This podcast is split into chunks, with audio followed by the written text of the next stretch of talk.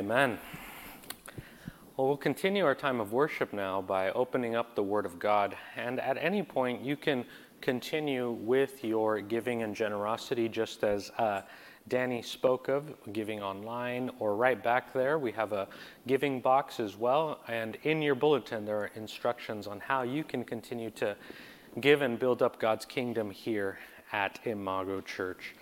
We're going to continue now in our time of worship um, by opening up the Word of God, and we will be today in the book of First Thessalonians, chapter one, verses two to three. Hoy vamos a abrir las Escrituras al libro de Primera de Tesalonicenses, capítulo uno, versículos dos al diez. Um, First Thessalonians, beginning at chapter one, verses two to ten. And once we're there, we can uh, go ahead and follow along with the Word of God this morning. And you can follow along in your Bibles, or you can hear God's Word read aloud. It will also be on the um, projector screen, and for those worshiping at home, it will be on the slides as well. First Thessalonians chapter one, verses two to ten. Let's hear now with open ears and open hearts from the Word of God. I'll be reading in English, but you can follow along in your heart language, beginning at verse two. We always thank God for all of you and continually mention you in our prayers.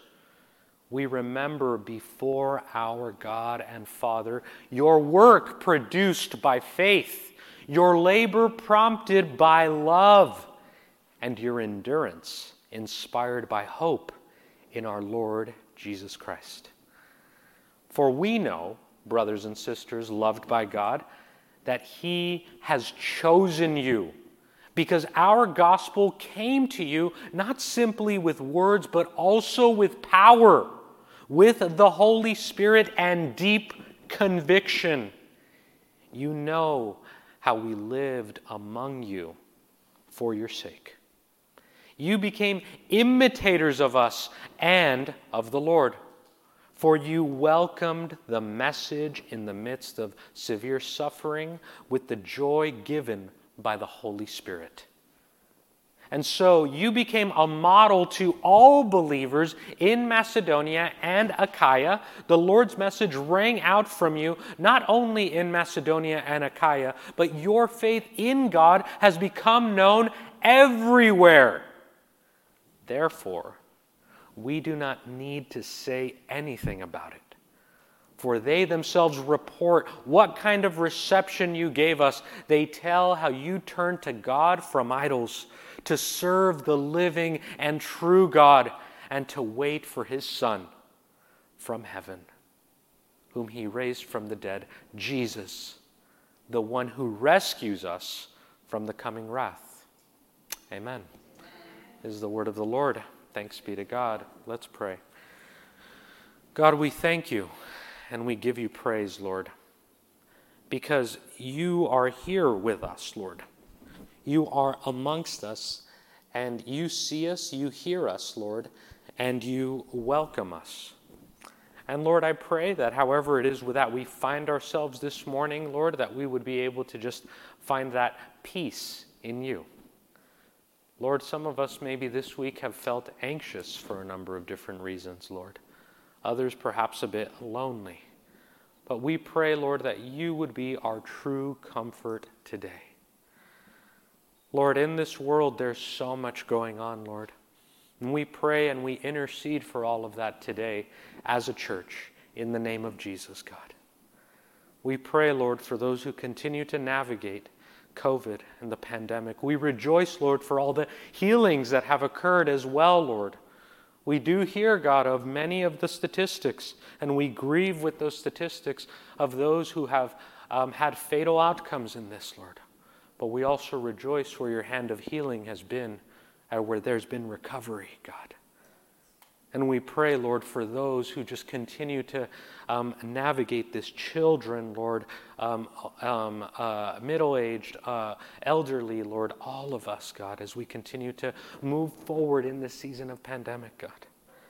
Lord, we also thank you so much, Lord, even as we reflect, God, on what it means to be united as a family of God.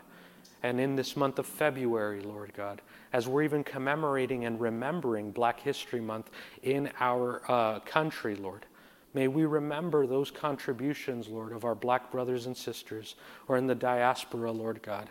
They are not invisible, Lord God. They are seen, they are heard, they are loved and cared for, God. And we thank you, Lord, for that. Lord, we also um, pray, God, for just uh, things that seem so much outside of our control, Lord. Especially right now, for the tensions that are happening in our world, God. Especially on that Russian and Ukrainian border, God. It's something that seems just so unbearable and even impossible to think, Lord. But Lord God, our hope is in you. Our hope is in not the decisions of men or of people, Lord God, or of countries or civilizations, but our hope is in you, Jesus. And so, Lord, right now we just cry out in the name of Jesus. Lord, we pray for a sense of restraint, a sense of calm in that part of the world, Lord, for that, God, would have implications for the rest of the world, even us here, God. And Lord God, we just uh, trust that you are the one who is in control. And in your scriptures, Lord, we've seen that this is not new to you, Lord. You've seen powers clash before. You've seen empires come and go, Lord God, but you remain. And so, Lord God, right now we just uh, pray and we we we look to you, Jesus, the King of Kings and the Lord of Lords. Yes, there may be decision makers and presidents and all of that stuff, God, but we have a king, a king whose name is Jesus and a king who can be relied on, God, in all seasons.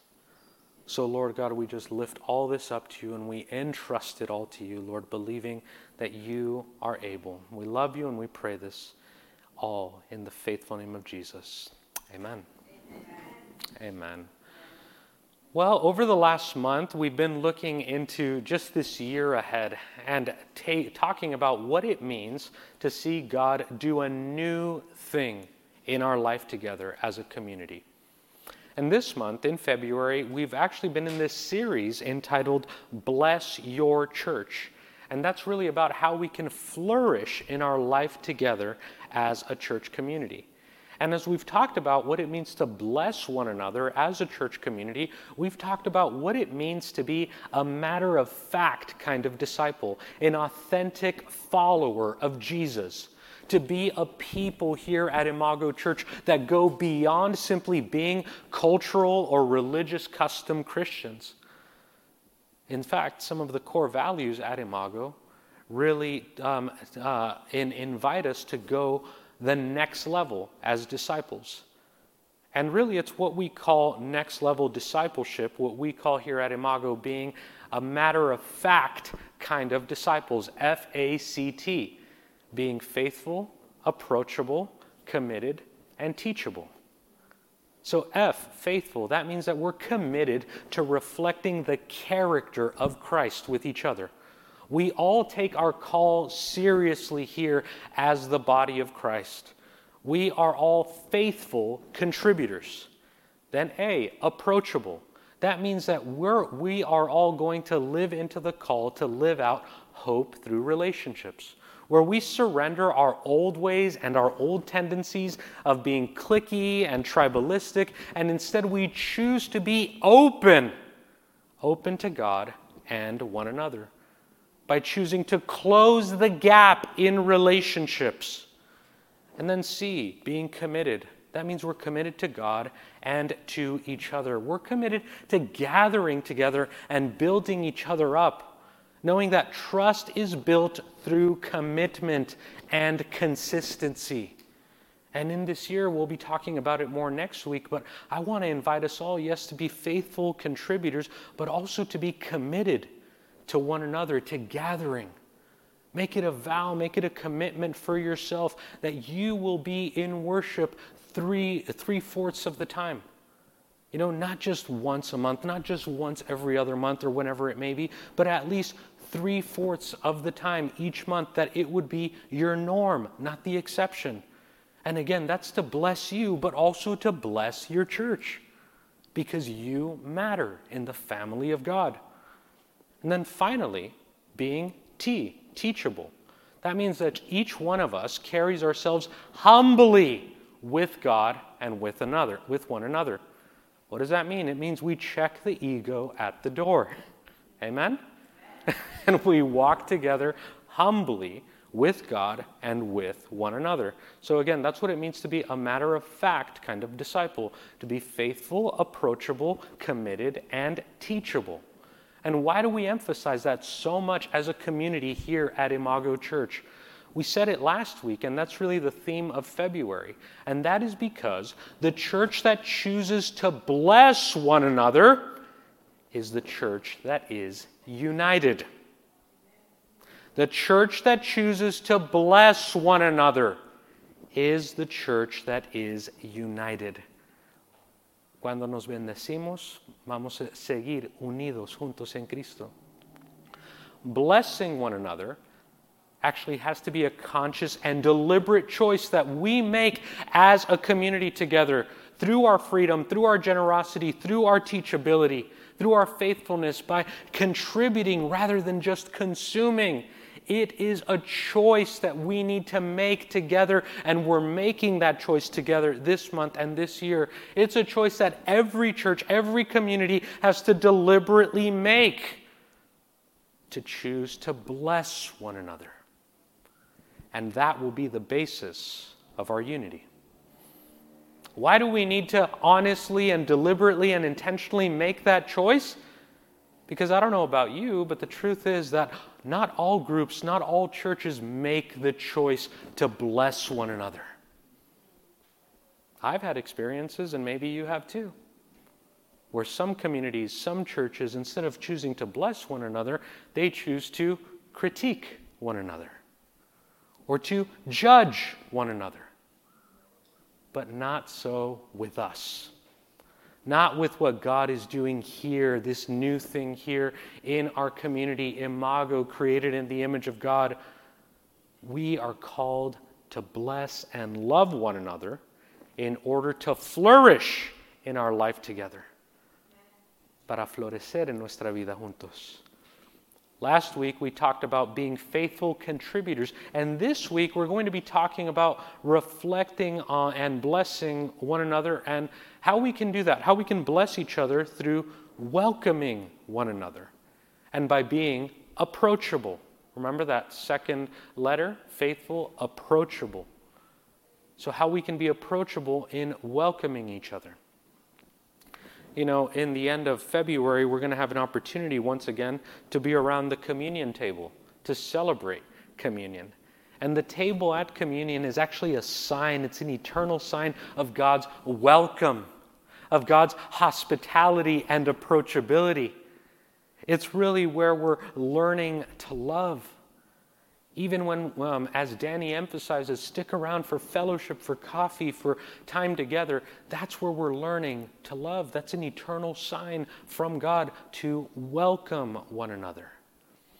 You know, I don't know about you, but I grew up going to church, and there was always that time of hospitality and welcome. And as a kid, I, I always remember really just the, the church punch or, or the church Kool-Aid, really. And I had that my whole life growing up after church. So that's why Kool-Aid is banned here at Imago. I had enough for my whole life. But we'll stick with coffee and good water and other amazing snacks. But as a kid, that was my favorite time during hospitality, during fellowship. And, um, you know, maybe if you didn't grow up in church, that can seem a little strange, and you're wondering why. Why do we have to, why do we do that deliberately and intentionally every single week together? Or maybe for some of you, you think of hospitality as something that maybe seems a little false or a little fake. You know, you think of a restaurant, they're, they're hospitable to you, or you go to a hotel, they welcome you and they're hospitable, until you stop and realize, wait a minute, they're actually, they're being paid to be nice to me, aren't they? They're they're they're being hospitable. They're, they're so for some of us, we don't know exactly what to make of that, of that call from God to welcome one another, to be hospitable, to be approachable. But in fact, hospitality and approachability is one of the most powerful things that we can experience. I don't know if you've ever had the opportunity to experience just a, a moment where someone at a conference or at a church or at a gathering or when you're new in a space just comes up to you and takes interest in you. Or with someone who decides to care for you. They have no agenda, they have no end in mind, but they decide to walk alongside you and to care for you. You know, I think about uh, myself and the many people that have impacted my life. And one of those people, those who know, know me really well, know that one of my closest friends and pastoral mentor is a good friend of mine. His name's Josh. He lives in Australia now. That's where he's from originally.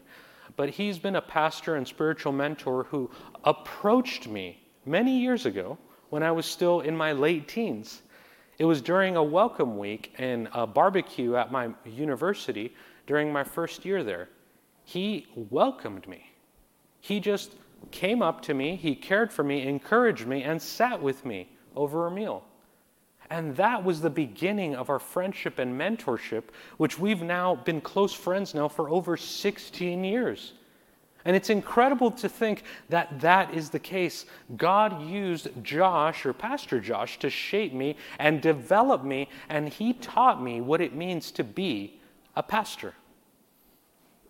You know, I can over-dramatize my calling to ministry and tell you things, you know, that, and maybe you've heard these kinds of stories um, where someone's called a ministry or someone's called a leadership or your own call, right? We can over-dramatize them. I can tell you something like, well, yeah, my call to ministry began when I was three years old. God came to me in a dream. And yeah, some of those things, of course, they happen.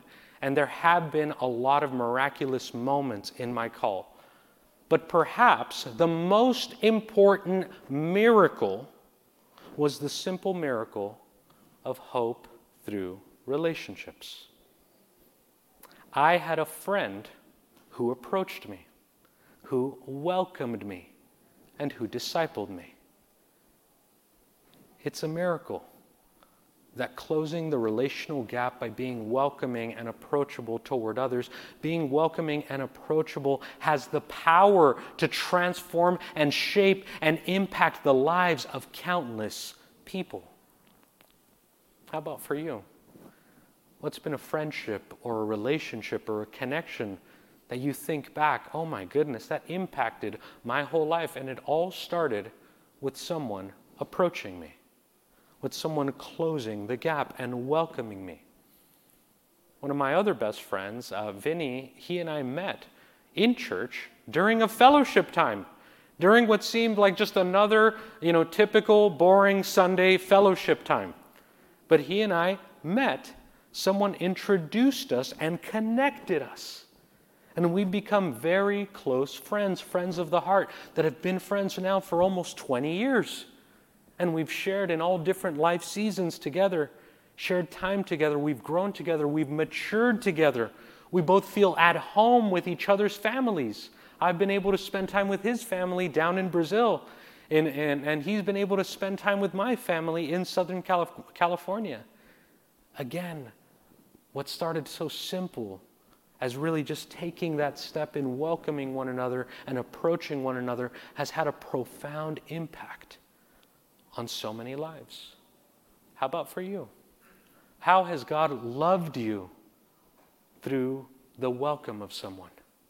Through someone welcoming you, seeing you, approaching you, and caring for you? Being welcomed is actually a great power. It's not just something we do to act nice on Sundays or during our our, our day-to-day lives. But being welcoming and approachable is the power to see others. And any of us that have ever experienced being welcomed, we know that that is the power of being seen and of being heard and cared for in a world that is so full of distraction. All of this points to that.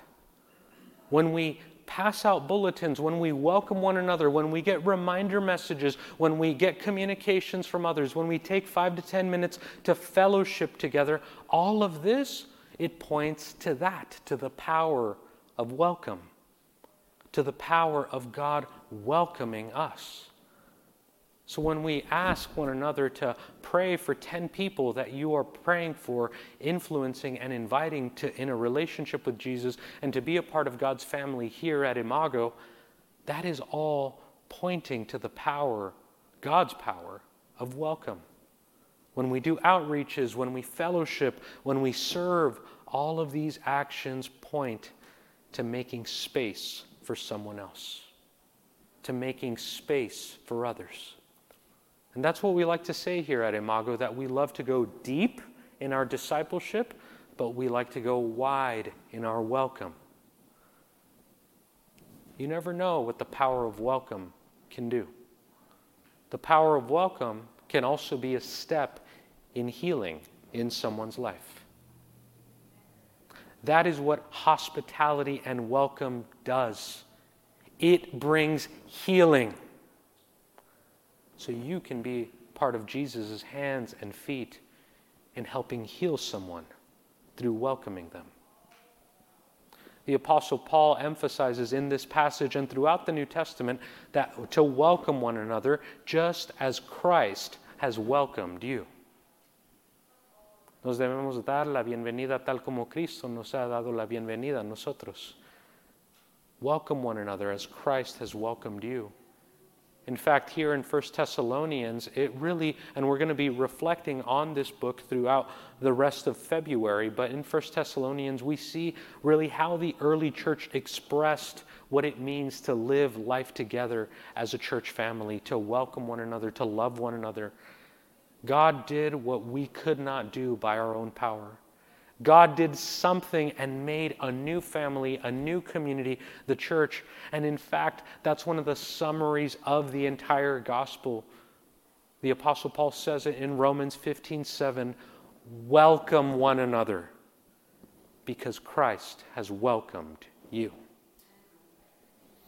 That's how Paul summarizes the entire gospel.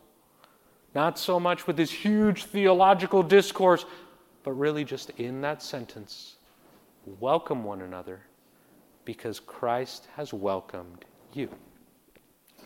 This is not just the fruit of the gospel, but in fact, welcoming one another is the shape of the good news of God. When we welcome one another or receive welcome, it's a taste of an eternal truth. When you welcome other people, you are participating in the work of God. When welcoming other people is uh, is really, a, that's a felt expression of the gospel. When we follow up with someone, when we care for someone, when we pray for them, when we close the gap of relationship, we're pointing to what God is doing. Welcome one another as God has welcomed you. That's why we say here at Imago that we can experience the hope of Christ through restored relationships, through restored relationships with God and with each other. So we're not meant to take this lightly. We're not meant to just shove it to the side. What does it actually mean to welcome one another? It means that our stories have been made new because grace changes everything. In this passage here, we see the Apostle Paul talk about just his profound love and welcome and care for this community. In First Thessalonians chapter one, verses two to three, we can put those verses up. It says this, "We always thank God for all of you, continually mention you in our prayers. We remember before our God and Father your work produced by faith, your labor prompted by love, and your endurance inspired by hope in our Lord Jesus Christ." Extending welcome and making room for others is communicating an eternal truth from God. It's communicating an eternal truth through our actions. God loves others through us, and we can experience the love of God through God's people. So welcome and approachability is again the power of God to remind us that you are remembered, that you are loved, that you are seen, you are noticed, and you are cared for. in the New Testament, this message comes up over and over again, to welcome one another. And really, what the Word of God is trying to remind us of is this, that if I get the love of God, then guess what? I need to share the love of God by welcoming other people, by welcoming other people into the family of God and welcoming other people into my life.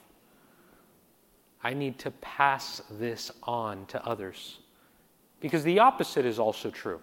And the New Testament, the Word of God, will confront us in it. The opposite is also true. If I refuse to, if I don't share the love of God or the welcome of God with others, then it probably means that I have not received the love of God. There's something I'm not getting. There's a piece that's missing. If I reduce church and, and if I reduce church and community to justify being rude or standoffish by sinking deeper into tribalism and division, and I refuse to make room for others, then there's something about the gospel that is not connecting. It's kind of like trying to force a puzzle piece in the wrong place, right? I see my kids sometimes just yell and get frustrated and cry, but they're trying to force the piece into the wrong place. If we're trying to justify our own rudeness, our own standoffishness, our own tribalism, and call it the gospel, then guess what? Something's not fitting. It's not going to align. Paul here is especially aware that this should at least extend to the body of Christ. It should begin here with the body of Christ.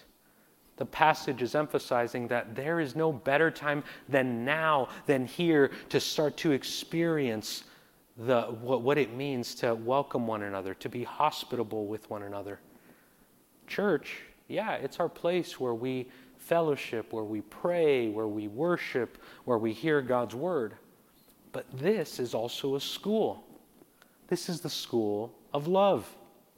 This is the school of welcome. This is the school of care. This week, we can choose to close the gap and make room in our heart for God. To make room in our heart for God, to make room in our lives for others.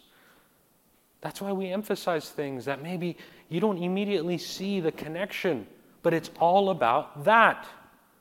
Why we have midweek discipleship, men's discipleship on Wednesday, six p.m. at Starbucks, just like Danny said, for now, Wednesday, six p.m. there, right next to Chipotle, Starbucks and Visalia Parkway.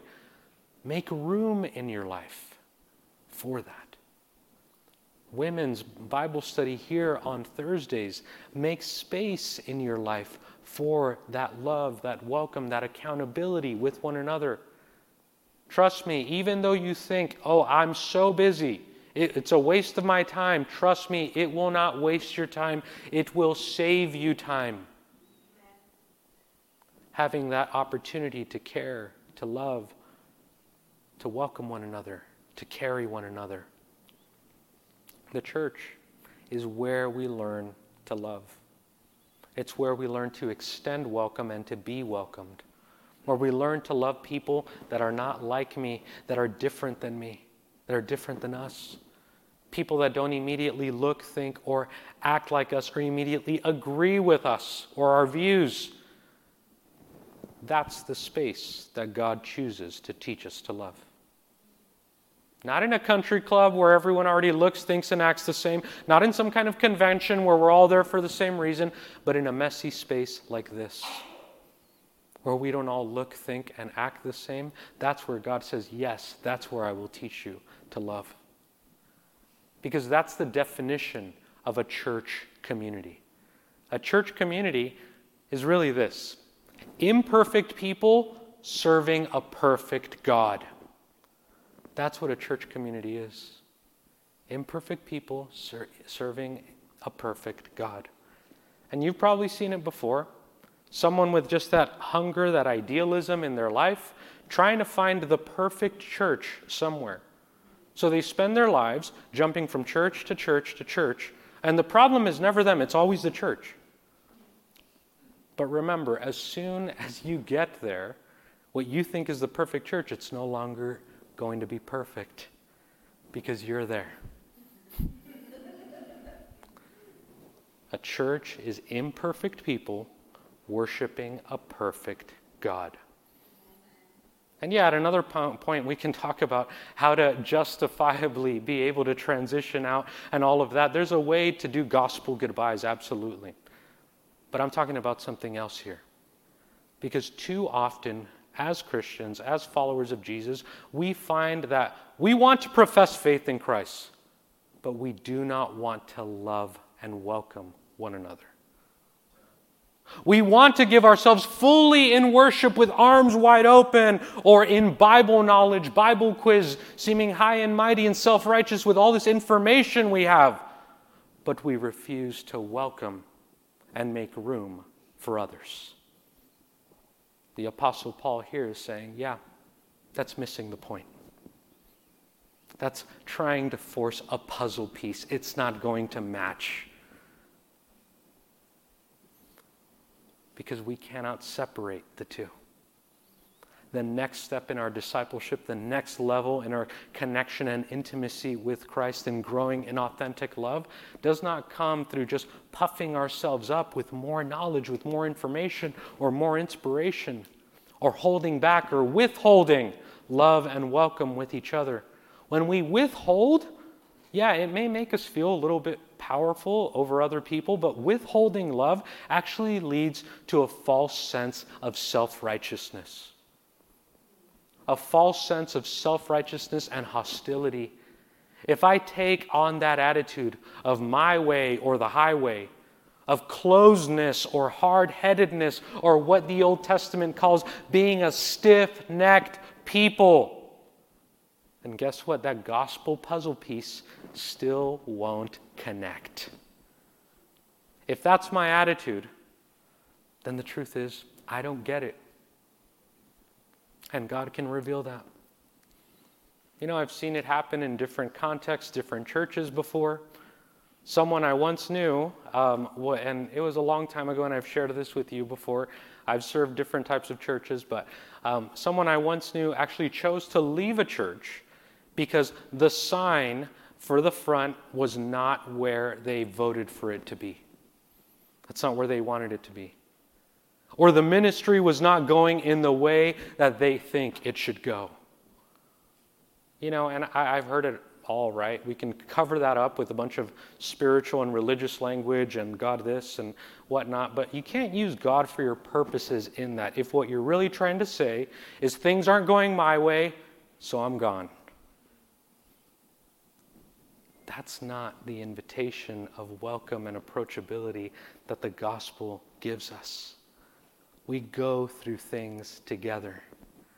The love of God is not based on your opinion or imposing your will on others. It is based on the reality that there is one, Jesus Christ, who has closed the relational gap by approaching us and making room for us. There's someone who has made room for us in God's family. That's what unites us. Not our best ideas, not our worst ideas, not our uh, our positions, opinions, all of that, but the fact that we all have been welcomed by God. That is the greatest and most profound commonality that we could share and experience with each other. Again, what unifies us is not just these our best selves or our brightest ideas, but what unites us is that we have been welcomed in. We've been welcomed in to the courts of the King.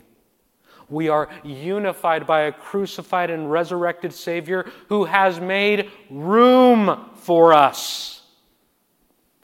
And for this reason, we are to make room for others. God has us all on a journey. As a community, He has us on a journey where we're learning to love with God's love. And here, Uh, we're going to keep saying that throughout this year. This community, this church body, again, imperfect people gathered around a perfect uh, God, this is the school of love. This is the school of welcome. The fruit we seek is that our hearts would reflect God's heart, and that God would meet us in our brokenness, in our vulnerability, in our messiness, and we would be able to invite people, those people, those people that we've even othered in our life that we would never really want to connect with. God has invited even them into loving relationship with God and with one another. You and I have been welcomed into the family of God. None of us can achieve getting into the family of God. Although some of us want to act that way, that, oh, because of my righteousness, or because I do this or that, I've achieved getting into the family of God. No, none of us can achieve it. All of us can only receive it. We can receive God's grace and be welcomed into His new family. So friends, brothers, sisters, let's start here. Let's start now. Do not waste a moment. As it says even in the scriptures in Ephesians five sixteen, make the most of every opportunity. In the church community, the world will know the love of God through the love and the welcome that we give one another. The love and the welcome that we extend to those that are far from God. Notice that Jesus doesn't say that the world will know the love of God through our programs or through our size or being some kind of huge megachurch. Yeah, God can use all that.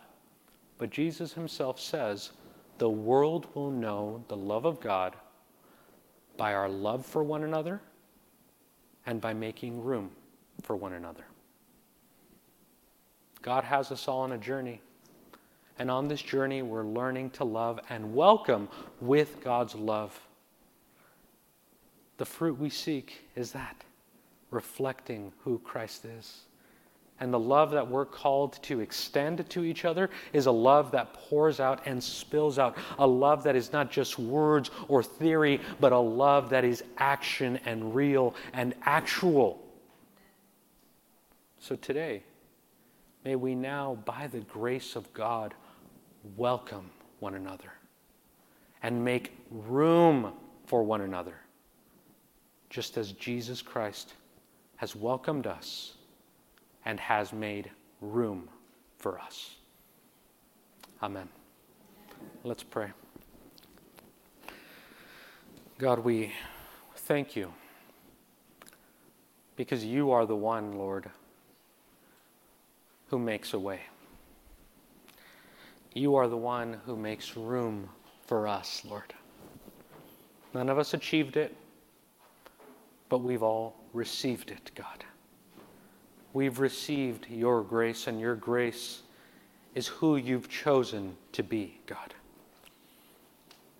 And You, Jesus, have chosen to be loving. You have chosen to be welcoming. You have chosen to be approachable, Lord. And God, I pray that we would be able to reflect that in this week and in this year to come. Right now, we're just going to take some time for silent prayer and meditation, for accountability right where we are. Ask God to teach you what it means to receive His welcome, and also to extend and give His welcome to others. Come before God and admit right now any heart issues, anything that's been holding you back, any attitude adjustment that needs to begin today. Any hostility, any fear that you've had that's led to withholding love and welcome toward others. Jesus can heal that. He sees you. He hears you. He is with you. I know that it seems safer to just keep the armor on or to just keep things superficial. But God is inviting you into something so much greater than just what feels safe. He's inviting you into new life and new love, into another level with Him and with others. Lord, would you take our brokenness and make it something beautiful, Lord. We're grateful, Lord, that when we welcome one another, we're reflecting the welcome that you've had in our lives. And thank you, Lord God, that you are not a withholding God. You are a God who delights in pouring out your goodness on us.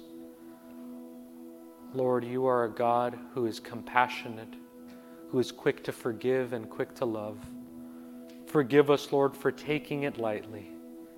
We pray, Lord, that this week we would continue to transform more and more into your likeness, into your image. May we be interrupted and invaded by moments, Lord, where we can choose to bless one another and love one another and welcome one another and appro- close the gap by being approachable. Give us courage, because we can't do it on our own, Lord, and you never ask us to do anything you haven't already done. You've done it all, Lord. You've taught us what it means to make room for one another. And help us to just be like you as we make room for others. Lord, we are your people. We are your family. And we pray, God, that you would help us today to live, Lord, in such a way that reflects your love, your welcome, your care, and your compassion with others, Lord.